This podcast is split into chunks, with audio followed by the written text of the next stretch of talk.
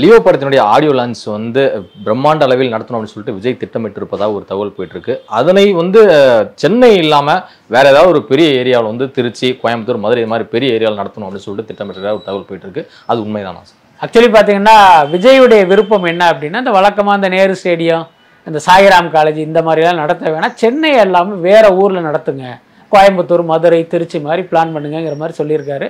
அந்த அடிப்படையில் கோயம்புத்தூரில் நடத்துவதற்கு வந்து ஒரு பிளான் போயிட்டு இருந்தது அதுதான் உண்மை அது. அதில் இன்னொரு விஜய்க்கு வந்து ஒரு சுயநலமும் இருக்குது என்னன்னா அரசியலுக்கு வர்றதுக்காக அவர் தயாராகிட்டு இருக்காருல்ல இப்போ கோயம்புத்தூர் மாதிரியான ஒரு இடத்துல போய் பார்க்கும்போது அங்கே வந்து ஒரு பெரிய மாஸ் காட்ட முடியும். சென்னையில் பல முறை காட்டியிருக்காரு. அதுவும் ஒரு முக்கியமான காரணம். தயாரிப்பாளர் செலவில் தன்னுடைய பலத்தை காட்டுவதற்கு விஜய் எடுத்த முயற்சி தான் அது. அதாவது ஒரே கல்ல ரெண்டு ரெண்டு மாங்காய் ஒரு பக்கம் விழா பிரம்மாண்டமா இருக்கும். இன்னொரு பக்கம் விஜய்க்கு இவ்வளவு கூட்டமான்ட்டு அந்த கோயம்புத்தூர் பெல்ட்டே வந்து பயங்கரமாக பிரமிச்சு சிலாகிச்சு பேசிக்கிட்டு இருப்பாங்க. அதுதான் அவருடைய பிளானு இதுக்கு இடையில என்னன்னா இந்த படத்தினுடைய ஓவர்சீஸ் ரைட்ஸை வந்து ஒரு நிறுவனம் துபாயை சேர்ந்த ஃபார்ஸ் ஃபிலிம்ஸுங்கிறவங்க கிட்டத்தட்ட அறுபது கோடி ரூபாய்க்கு வாங்கியிருக்காங்க. அவங்களுடைய அறுபது கோடிங்கிறது ஒரு மிகப்பெரிய வேலை. ஏன்னா வாரிசு படமே முப்பத்தஞ்சு கோடிக்கு தான் வாங்கினாங்க. இது அறுபது கோடி. அப்போ கிட்டத்தட்ட டபுள் மடங்கு. இப்போ அவங்க என்ன நினைக்கிறாங்க அப்படின்னா விஜய்க்கு வந்து நீங்கள் தமிழ்நாட்டில் விழா எடுக்கிறதுனால என்ன பிரயோஜனம்? ஏன்னா ஆல்ரெடி தமிழ்நாட்டில் அவர் தான் சூப்பர் ஸ்டாரு அவர் படத்துக்கு ஒரு பெரிய வசூல் தமிழ்நாட்டில் கிடச்சிரும் நோ டவுட்டு ஆனால் ஓவர்சீஸில் வந்து இவருடைய மார்க்கெட்டை நம்ம பில்டப் பண்ணணும். அப்போ தான் நாங்கள் போட்ட இப்போ அறுபது கோடி ரூபா அவங்க போட்டிருக்காங்க அப்படின்னா ஓவர்சீஸில் மட்டுமே இந்த படம் கிட்டத்தட்ட நூற்றி ஐம்பது கோடி ரூபா கலெக்ட் பண்ணணும். அப்போ தான் இந்த அறுபது கோடியையே அவங்க திருப்பி எடுக்க முடியும். ஸோ அப்போ எங்களுக்கு அவ்வளோ ரூபா கலெக்ட் பண்ணணும் அப்படின்னா நீங்கள் வந்து இதை ஏன் நீங்கள் ஒரு வெளிநாட்டில் நடத்தக்கூடாது? ஒரு மலேசியா லண்டன் துபாய் மாதிரி நடத்தலாமேங்கிற மாதிரி ஒரு ஐடியாவை தயாரிப்பாளர் லலித் கிட்ட கொடுத்துருக்காங்க. பட் இந்த விஷயத்தை லலித் வந்து சுயமாக முடிவு பண்ண முடியாது. ஏன்னா விஜயின் விருப்பம்னு ஒன்று இருக்குது ஸோ அதனால அது சம்பந்தமான பேச்சுவார்த்தை போயிட்டு இருக்கு. இதுக்கிடையில ம மலேசியாவில் இந்த படத்தினுடைய ஆடியோ லான்ச் நடத்தப்படுங்கிற மாதிரியும் ஒரு தகவல் இருக்கு. நான் வந்து விஜய் தரப்புல கேட்கும்போது இன்னும் டிசைட் பண்ணல. ஒரு ஒரு மாசம் ஆகும் அப்படிங்கிற மாதிரி சொன்னாங்க. ஸோ மொத்தத்தில் பிரம்மாண்டமா நடக்க போகுது. அதுல மாற்றம் இல்லை. இடம் எதுங்கிறது தான் சஸ்பென்ஸ் விடாமுயற்சி படம் ஷூட்டிங் ஆரம்பிக்கிறதுக்கு முன்னாடியே வந்து பார்த்தீங்கன்னா கொஞ்சம் டிலே ஆயிட்டு இருக்கு அப்படின்னு சொல்லிட்டு அஜித் அவர்கள் வந்து டூர் அண்ட் டிராவல்ஸ் நிறுவனத்தை வந்து தொடங்கிட்டாரு. அதுவும் ஒரு பக்கம் பிஸ்னஸாக போயிட்டே இருக்கு. இது எல்லாமே தாண்டி இப்போ வந்து சிறுத்தை சிவா கூட மீண்டும் கை கோர்க்க இருக்கிறார் அஜித் அப்படின்னு சொல்லிட்டு ஒரு தகவல் போயிட்டு இருக்கு. ஆக்சுவலாக அது வந்து சன் பிக்சர் நிறுவனம் தான் தயாரிக்கிறாங்க. அது ஆமா ஆக்சுவலி பார்த்தீங்கன்னா அண்ணாத்தே படத்தை சிவா இயக்கிக்கிட்டு இருக்கும்போது நடந்த ப்ரொப்போசல் தான் அது. என்னென்னா சிவாவுக்கு வந்து ஒரு படம் பண்ணணுன்ட்டு அஜித் ஆல்ரெடி டிசைட் பண்ணி அவங்க ரெண்டு பேரும் பேசிட்டாங்க. ஏன்னா சிவா என்னன்னா அஜித்துடைய குட் புக்கில் இருக்கார். அவர் ரொம்ப கம்ஃபர்டபுளாக ஃபீல் பண்ணுற ஒரு டேரக்டர் வந்து சிவா. ஸோ அதனால் உங்களுக்கு அடுத்த படம் பண்ணுறேன்னு சொல்லிட்டாரு. யார் ப்ரொடியூசர் அப்படிங்கும்போது அந்த நேரத்தில் தான் இவர் அண்ணாத்தே படம் பண்ணிகிட்டு இருக்காரு. அப்போ வந்து சன் கிட்ட பேசி அவங்க ஒரு பட்ஜெட் சொல்லி இதுக்கெல்லாம் ஓகே பண்ணி இதை அஜித் கிட்ட அவங்க கன்வே பண்ணிட்டாங்க. கிட்டத்தட்ட அஜித்தும் அதுக்கு ஓகே பண்ணிட்டாருங்கிற மாதிரி தான் ஒரு தகவல் இருக்கு. என்னன்னா ஆரம்பத்தில் சன் பிக்சர்ஸ் மீது அஜித்துக்கு வந்து ஒரு அதிருப்தி இருந்தது. சொல்லப்போனால் பல முறை சன் பிக்சர்ஸ் அவருக்கு டேட்டு கேட்டு கூட அவர் டேட்டு கொடுக்காம அப்படி அவாய்ட் பண்ணார். அதுக்கு ஏதோ ஒரு காரணங்கள் இருக்கலாம். அது என்னன்னு தெரியல.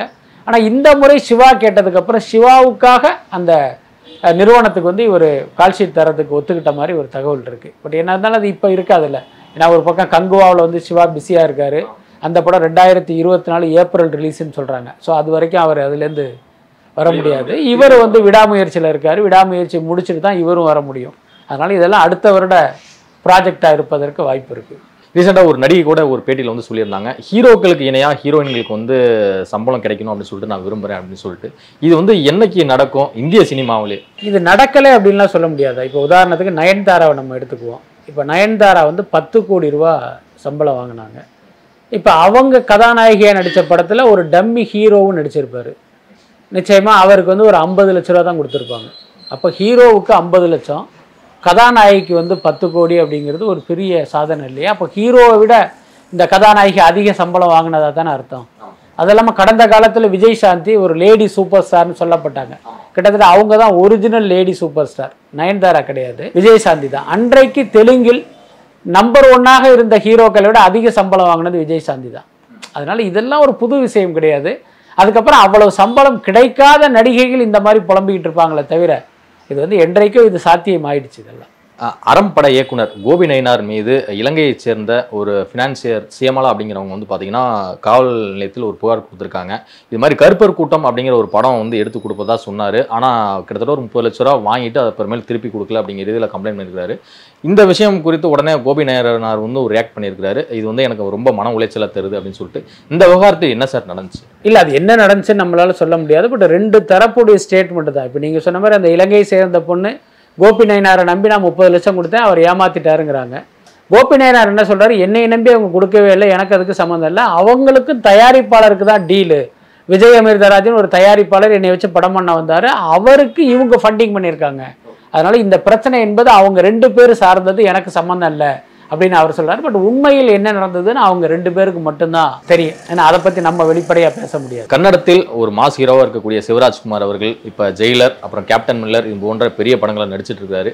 இப்போ அவர் நேரடியாகவே ஒரு தமிழ் திரைப்படத்தில் வந்து கே எஸ் ரவிக்குமார் மூலம் வந்து இறங்குறாரு அப்படின்னு சொல்லிட்டு ஒரு தகவல் போயிட்டு இருக்கு. அது வந்து உண்மைதானா சார்? உண்மைதான். அந்த தகவலை கூட நம்ம வலைபேச்சு மூலமாக தான் பிரேக் பண்ணோம். அது நம்ம கேள்விப்பட்ட ஒரு தகவல் தான் என்னன்னா இப்போ சிவராஜ்குமார் வந்து சென்னையிலே வளர்ந்தவர் அவர். மற்ற பிறமொழி நடிகர்கள்லாம் நான் சென்னையில் தான் வளர்ந்தேம்பாங்க. ஆனால் அவங்க தமிழ் பேசும்போது பார்த்திங்கன்னா ரொம்ப காமெடியாக இருக்கும். அவ்வளோ சரளமாக பேச வராது ஆனால் சிவராஜ்குமாருடைய தமிழ் வந்து ரொம்ப தெல்ல தெளிவாக இருக்கும். அவர் இங்கே உள்ள ஃபிலிம் இன்ஸ்டியூட்டில் படித்தவர் நம்ம ஆனந்தராஜுடைய கிளாஸ்மேட்டு ரெண்டு பேரும் நண்பர்கள். கோடம்பாக்கம் கோடம்பாக்கம் டெஸ்ட்புரத்தில் தான் அவருடைய வீடெல்லாம் இருந்திருக்கு. ஸோ அந்தளவுக்கு சென்னையோடு சென்னையோட அவருக்கு நல்ல பரிச்சயம். பட் இப்போ என்ன சினிமா சொன்னாலும் சினிமாங்கிறதே ஒரு வியாபாரம் தான். வியாபாரிகளுடைய கணக்குங்கிறது எப்பயுமே வேறு மாதிரி தான் இருக்குது அப்போ இவங்க என்ன கணக்கு போடுறாங்க? சிவராஜ்குமார் தமிழில் நடிக்கிறாரு. ஜெயிலரில் வரும்போது நிச்சயமாக கடை கோடி மக்கள் வரைக்கும் அந்த நடிகர் போய் சேர்ந்துருவார். இப்போ நம்மளை போன்றவர்களுக்கு சிவராஜ்குமாரை தெரியும். ஆனால் ஒரு பாமர ரசிகனுக்கு சிவராஜ்குமார் தெரியாது. ஆனால் ஜெயிலர் படத்தில் நடித்ததுக்கப்புறமா நிச்சயமாக அந்த கேரக்டர் வந்து எல்லா இடத்துலையும் ரீச் ஆகிடும் அப்புறம் கேப்டன் மில்லர்லேயும் அவர் நடிக்கிறாரு. ஸோ இந்த ரெண்டு படங்கள் வந்ததுக்கப்புறம் சிவராஜ்குமார்னால இங்கே எல்லா தமிழ்நாட்டு மக்களுக்கெல்லாம் தெரிய ஆரம்பிச்சிடும் அப்போ அவரை வச்சு படம் பண்ணால் வியாபாரம் பண்ணலாங்கிற ஐடி அடிப்படையில் கே எஸ் ரவிக்குமார் இயக்கத்தில் அவர் ஹீரோவாக நடிக்கிற ஒரு படமாக பேசிகிட்டு இருக்காங்க. அது நிச்சயமாக அது நடக்கும். இப்போ ரீசெண்டாக ஒரு வார இதழ் ஒன்று படித்தேன் அதில் வந்து விஜய் த்ரிஷா நட்சத்திர கூட்டணியே ஒரு கட்சி ஆரம்பிக்க போகிறாங்க அப்படிங்கிற இதில் வந்து எழுதியிருந்தாங்க. ஆக்சுவலாக த்ரிஷா அவர்களுக்கு அரசியலில் களமிறங்க ஒரு ஆசை இருக்கா? அதை பற்றி நமக்கு தெரியாது. விஜய் கட்சி ஆரம்பிக்க போகிறார் அப்படிங்கிறது அது எல்லாருக்கும் தெரிஞ்ச விஷயம்தான். ஒருவேளை விஜயுடைய தோழியாக த்ரிஷா இருக்கார். எம்ஜிஆருடைய தோழியாக ஜெயலலிதா இருந்து பிற்காலத்தில் ஜெயலலிதா அதிமுகவுடைய தலைவியாக மாறினதெல்லாம் நம்ம பார்த்தோம். ஒருவேளை அந்த யூகத்தின் அடிப்படையில் இந்த வார இதழ் அப்படி ஒரு செய்தி வெளியிட்டிருக்கா என்னன்னு தெரியாது. நம்ம என்னன்னா விஜயுடைய அரசியலே தோல்வியில் முடியும் அப்படின்னு சொல்லிக்கிட்டு இருக்கோம். அப்படி இருக்கும்போது திரிஷா அந்த அரசியலில் ஜெயிப்பார் அப்படிங்கிற ஆர்வத்தை எல்லாம் நம்ம எப்படி நம்ப முடியும்? லிங்குசாமி இயக்கத்தில் பையா டூ வந்து தொடங்க இருந்தாங்க. கார்த்தி அவர்கள் கூட கதை கேட்டிருந்தாரு. இது எல்லாமே தெரியும் சார். ஆக்சுவலாக வந்து அவருடைய டேட்டை வந்து பார்த்தீங்கன்னா நைன்டி சிக்ஸ் பட இயக்குனர் பிரேம் அவர்களுக்கு கொடுத்துருக்காரு அப்படின்னு சொல்லிட்டு சொல்கிறாங்க ஏன் லிங்குசாமி அவர்களை வந்து இப்போதைக்கு கார்த்தி வந்து நோ சொன்னார்?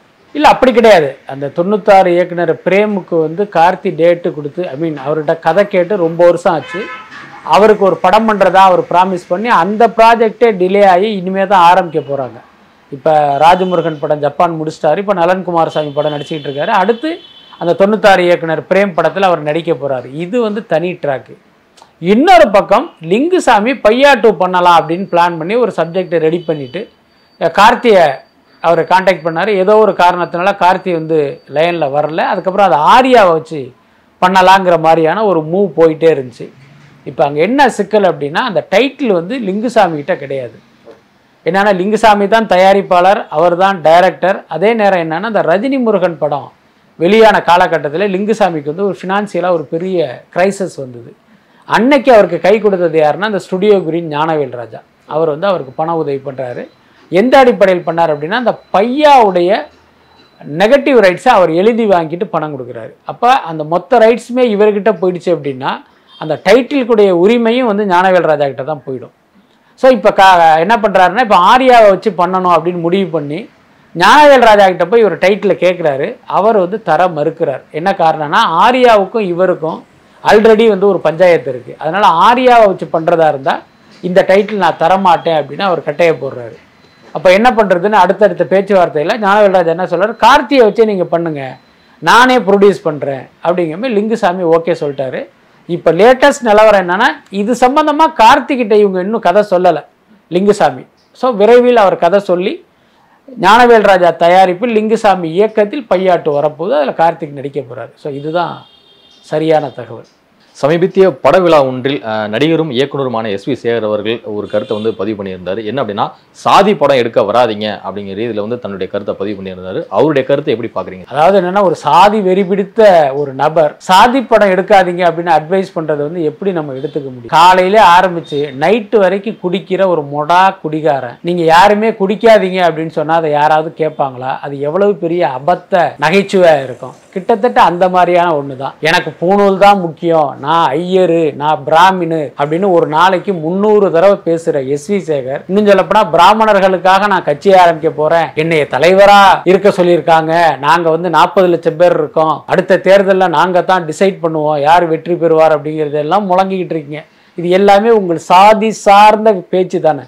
ஸோ அப்படி சாதி வெறி பிடித்த இவர் வந்து சாதியை வச்சு படம் எடுக்காதீங்கன்னு எப்படி சொல்ல முடியும்?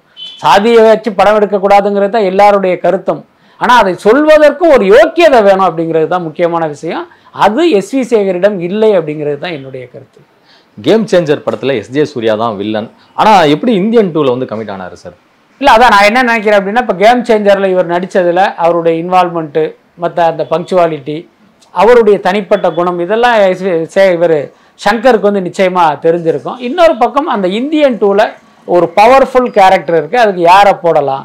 அதுவும் பார்த்தீங்கன்னா அது ஒரு பேன் இண்டியா படம் அப்படிங்கும்போது அதுக்கான ஆர்டிஸ்ட்டை தேடும்போது எஸ் ஜே சூர்யா அவருக்கு சரியான சாய்ஸாக தெரிஞ்சிருப்பார் அப்படின்னு நான் நினைக்கிறேன். ஆனால் இன்னைக்கு ஒரு மோஸ்ட் வாண்டட் வில்லனா வந்து மாறிட்டாரா சார் எஸ்ஜே நிச்சயம் அதில் என்ன டவுட்டு ஏன்னா எல்லா பெரிய படங்களிலேயுமே எஸ் ஜே சூர்யா இருக்காரு. எல்லாருடைய சாய்ஸாகவும் அவர் இருக்கார் அப்படிங்கிறது அது ஒரு மிகப்பெரிய விஷயம் தான் சொல்லப்போனால் சில வருடங்களுக்கு முன்னால் ஒருத்தர் கதை எழுதுவார் இதில் வில்லன் கேரக்டர்னு எழுதும் போது பிரகாஷ்ராஜன் நினச்சி தான் எழுதுவாங்க. அது கிட்டத்தட்ட இன்னைக்கு பார்த்தீங்கன்னா எஜே சூரியான்னு சூர்யான்னு நீங்கள் மைண்டில் வச்சு எழுதுற அளவுக்கு நிலமா மாறி இருக்கு அது பெரிய விஷயம் தான் அது. பிரகாஷ்ராஜ் அப்படின்னு சொல்லி குறிப்பிட்டதுனால இன்னொரு விஷயம் கேட்கணும்னு நினைக்கிறேன்.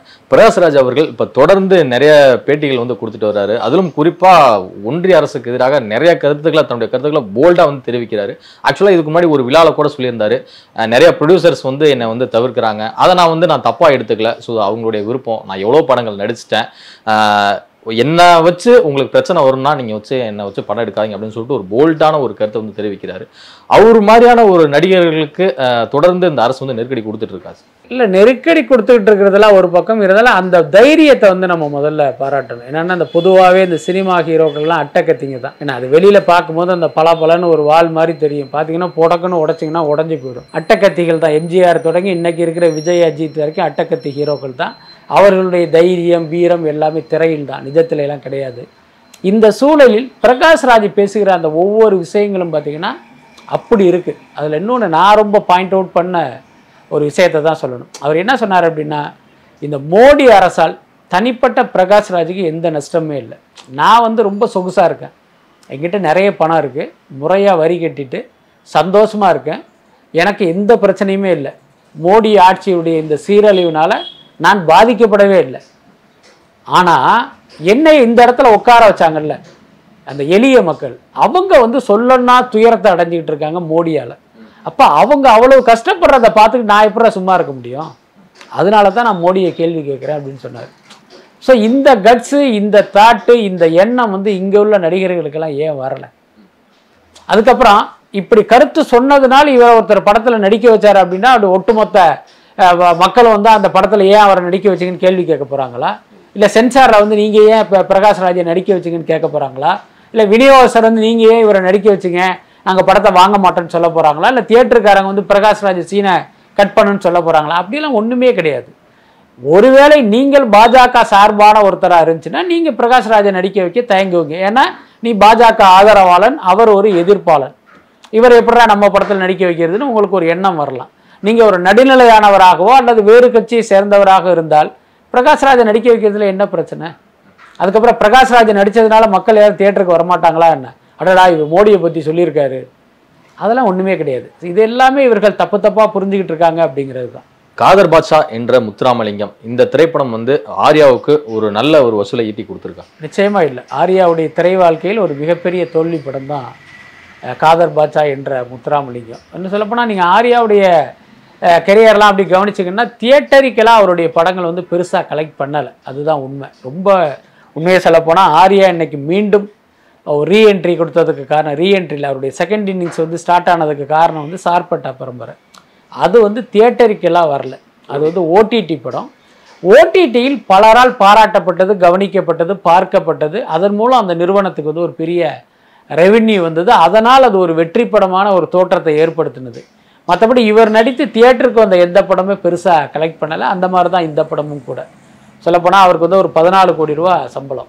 முத்தையாவுக்கு மூன்றரை கோடியாம் இதுவே ஒரு பதினேழரை கோடி. காஸ்ட் ஆஃப் ப்ரொடக்ஷன்லாம் கணக்கு பண்ணிங்கன்னா கிட்டத்தட்ட இருபத்தஞ்சி கோடிக்கு மேலே வந்துடும் ஆனால் தமிழ்நாட்டில் முதல் மூணு நாளில் மூணு மூணு கோடியே அறுபது லட்சம் தான் இது கலெக்ட் பண்ணியிருக்கு. ஸோ இந்த அளவுக்கு தான் அந்த படத்தினுடைய வசூல். அதுக்கு காரணம் வந்து அந்த படத்தினுடைய கண்டென்ட் தான்.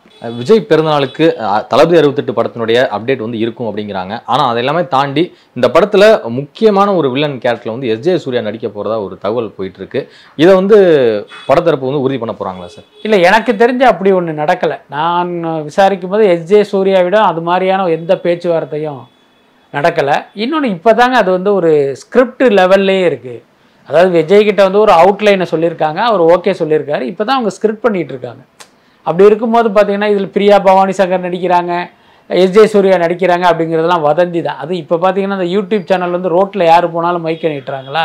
அதனால் வாயில் வந்தது சொல்கிறாங்க அது அப்படியே சமூக வலைத்தளங்களில் ஒரு வதந்தியாக பரவுது. பட் எனக்கு தெரிஞ்ச அந்த மாதிரி எதுவும் இப்போதைக்கு இல்லை.